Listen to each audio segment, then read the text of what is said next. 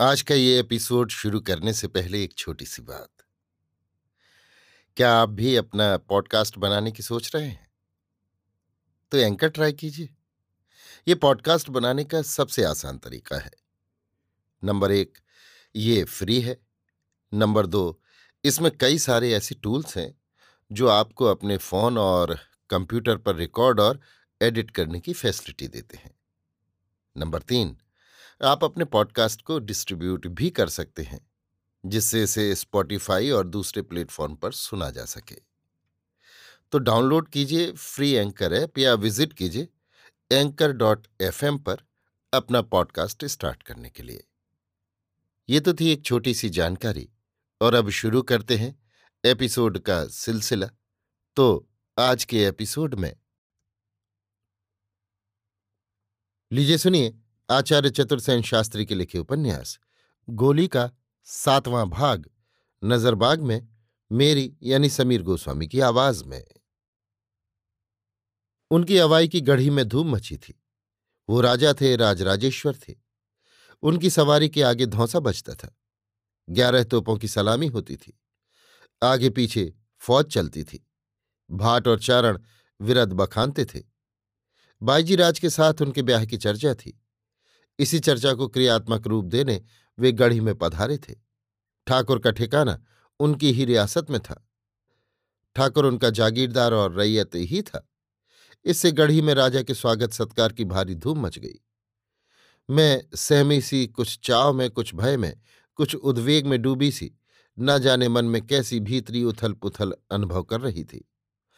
मुझे कोई हुक्म न था, मुझे कोई काम न था, मेरे ऊपर किसी का ध्यान न था। गढ़ी में जैसे और सब थे, वैसे ही मैं भी थी। फिर भी न जाने क्यों एक अजीब गुदगुदी मेरे मन में हो रही थी। अकारण ही मैं हंसने लगती। मन में ऐसा समझती जैसे बहुत व्यस्त हूँ। कभी कभी दौड़ धूप करने लगती। बिना काम काम में फंस जाती। बाईजीराज की अटारी गढ़ी में जनानी ड्योढ़ियों की सबसे ऊपरी मंजिल पर थी। वहाँ बड़ी धूमधाम थी। कुंवरी कुछ खुश थी या नहीं मैं नहीं कह सकती। पर वो न मेरी तरह हंसती थी, न चुलबुलाहट से इधर उधर दौड़ लगाती थी।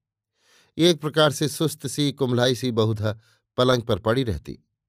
जब मैं उनके पास जाती, तब वो अपनी कमल सी बड़ी बड़ी आँखें उठाकर जैसे होठों ही होठों में कुछ कहती।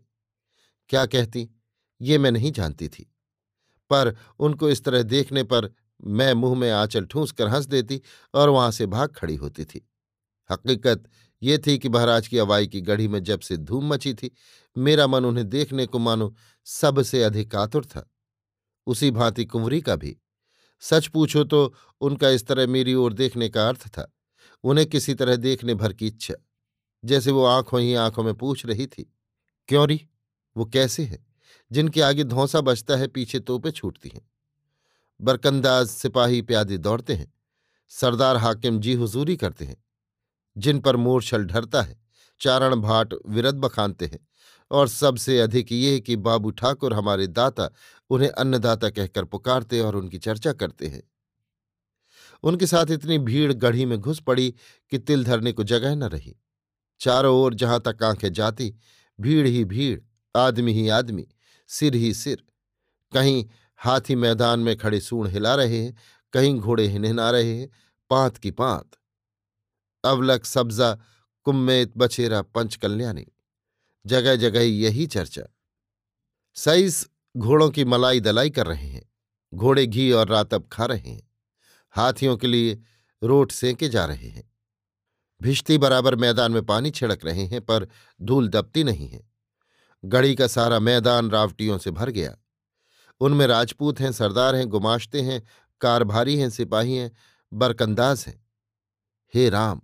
एक आदमी के साथ इतने आदमी, हाथी घोड़े प्यादे सिपाही, पर वो आदमी कहाँ है? यही तो असल बात थी जिसे मैं जानना चाहती थी, देखना चाहती थी। पर यह क्या मुझ गोली के लिए कुछ आसान बात थी? कुंवरी का मन ठीक न था, कभी ठीक रहता भी न था, सदैव से ही वो मितभाषणी थी, काम की बात बोलती थी, बहुत कम हंसती थी, और ये तो मैं कह ही चुकी हूँ कि रंग उनका सांवला था, मैं गोरी चिट्टी थी। फिर भी वो रानी में बांधी, कोई भी देखते ही ये पहचान जाता। दाता बहुत व्यस्त थे, सभी मेहमानों की खातिर तवाजह का भार उन पर था। वह अपने कामदार तनसुख राय के साथ सलाह मशविरा करने में, बातचीत करने में व्यस्त थे। कभी कभी चिंतित भी दिखते, अपने भोजन और वस्त्र का भी उन्हें ध्यान न था। अटाले में रसोई की ज़बरदस्त तैयारी थी, कितने बकरे मेढ़े काटे गए थे भांति भांति के मांस व्यंजन बन रहे थे। दिल्ली और जयपुर के मशहूर हलवाई, पकवान और मिठाइयाँ बना रहे थे।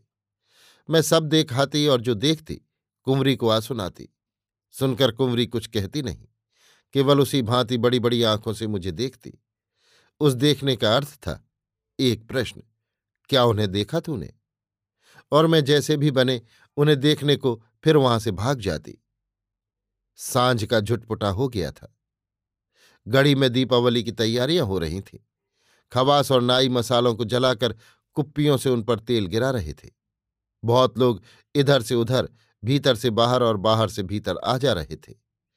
अन्नदाता इस समय कहाँ होंगे? यही मन में सोच विचार करती हुई ड्योढ़ियों के पिछवाड़े मैं नजरबाग में जा पहुँची। राजा ड्योढ़ियों के पिछवाड़े वाले बड़े कमरे में ठहरे थे। ये मुझे मालूम था। कई दिनों से ड्योढ़ियों का वह हिस्सा सजाया जा रहा था। दो नए द्वार बनाए गए थे। नया रंग रोगन किया गया था। नए पलंग, कुर्सी और पंखे लगाए गए थे। कई बार मैं स्वयं जाकर वहाँ की धूमधाम देख चुकी थी। इसलिए ये तो मैं जानती ही थी कि राजा का डेरा यहीं इसी कमरे में है। कमरे की एक खिड़की इसी नजरबाग में थी। उसी खिड़की की राह राजा को देखने के इरादे से मैं नजरबाग में जा पहुँची थी। अभी अंधेरा नहीं हुआ था, पर सब कुछ धुंधला सा लग रहा था। बारी में से होकर कमरे की तेज रोशनी छन रही थी। कमरे में विलायती झाड़ी की रोशनी का प्रबंध किया गया था। ये मैंने देखा था। ये बारी बहुत ऊँची थी। बारी से राजा को कैसे देखा जाए? कुछ क्षण में असमंजस में पड़ी खड़ी रही। बारी के पास ही हरसिंगार का एक झाड़ था। झाड़ की घनी डालियाँ बारी तक पहुँच रही थीं। बहुत बार खेल खेल में मैं इस हरसिंगार की डालियों पर चढ़कर ढेर से फूल चुन लाई थी। इस बार भी मैं राजा को देखने के इरादे से झाड़ पर चढ़ गई। चढ़कर उस खिड़की की ओर बढ़ी हुई डाल पर आगे को झुककर मैं खिड़की के भीतर झांकने लगी। राजा भीतर क्या कर रहा है? ये देखने की उत्सुकता में मैं भूल गई कि अकेली डाल मेरा भार सहन भी कर सकेगी या नहीं। आखिर बाल बुद्धि ही तो ठहरी। अपने शरीर का सारा बोझ डाल पर डालकर मैं खिड़की पर झुक गई। पर वो डाल चरमराकर टूट गई और मैं औंधे मुँह धरती पर आ रही। मेरे मुँह, बाल और कपड़ों में धूल भर गई। चोट भी लगी। मैं उठी रही थी और खींच तथा चोट के दर्द से रोना चाह रही थी कि किसी ने अंक में भरकर मुझे उठा लिया। मेरे कपड़ों की धूल झाड़ी और मुझे पकड़कर खड़ा कर दिया। और तभी मैंने सुना, एक सर्वा था, अपरिचित कंठस्वर। चोट तो नहीं लगी। रोना और चोट का दर्द में भूल गई और मैंने उलट कर देखा। उस अंधेरे में भी उनके कान के हीरे साफ़ चमक रहे थे। उज्ज्वल परिधान, कुसमल पाग, कंठ में मोतियों की माला, यत्न से संवार और कान की ओर चढ़ाई हुई मूछे बड़ी बड़ी तेज पूर्ण आँखें, भव्य व्यक्तित्व। मैं बालिका थी, अनाड़ी थी, मूर्खा थी, पर यह समझने में मुझे एक क्षण भी देर न लगी कि स्वयं महाराजाधिराज ही सम्मुख विराजमान है। उन्होंने मेरी मूर्खतापूर्ण करतूत देख ली है। उन्होंने मुझ मूर्खा को दया करके उठाया है। उन्हीं का सुख, स्पर्श और उन्हीं का कृपा वचन मुझे उपलब्ध हुआ है। मैंने राज परिवार में अदब, कायदा, तमीज की शिक्षा पाई थी ही, सो मैंने सिर झुकाकर हाथ बांधकर अरदास की। घड़ी खम्मा अन्नदाता राजा ने कोमल स्वर से कहा चोट तो नहीं लगी? नहीं अन्नदाता। कौन है तू? चाकर अन्नदाता। यहाँ क्या कर रही थी? घड़ी खम्मा, तकसीर माफ़ हो अन्नदाता। मैं हुजूर के दर्शन करने के इरादे से बारी में झाँक रही थी। राजा ने आगे बढ़कर मेरा हाथ पकड़ लिया। अरे, वो हाथ तो मुझसे भी अधिक नर्म गर्म था। वो मुझे खींचते हुए से एक और ले चले। पतंग जैसे डोर से आप ही खिंची चली जाती है। मैं उनके साथ होली नजरबाग में एक मकरानी की चौकी पड़ी थी। वहाँ बैठकर उन्होंने मुझे सिर से पैर तक देखा। एक स्मित रेखा उनके होठों पर और आनंद की चमक उनकी आँखों में व्याप गई। कुछ देर वो मुझे देखते रहे। उस अर्ध अंधकार में जैसे कुछ निश्चित, कुछ अनिश्चित भाव से। फिर बोले, तेरा नाम क्या है? मैं चंपा हूँ, अन्नदाता। किसकी चाकरी में है तू? बाईजी राज की, अन्नदाता। राजा कुछ क्षण चुप रहे, फिर हंसकर बोले, तेरी बाई ने तुझे यहाँ भेजा था? नहीं, अन्नदाता, ये तकसीर तो मैंने ही की। मुझसे ही ये चूक हुई। मैंने हाथ बाँध कर कहा और सिर नीचा किए खड़ी रही। बहुत देर तक राजा बोले नहीं। शायद मेरे रूप, मेरे नवयौवन, मेरे विनय को मन ही मन तौलते रहे।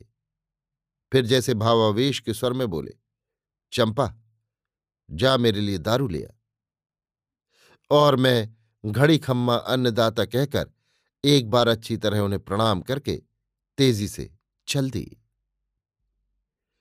अभी आप सुन रहे थे आचार्य चतुर्सेन शास्त्री के लिखे उपन्यास, गोली के सातवें भाग नजरबाग मैं को मेरी यानी समीर गोस्वामी की आवाज़ में।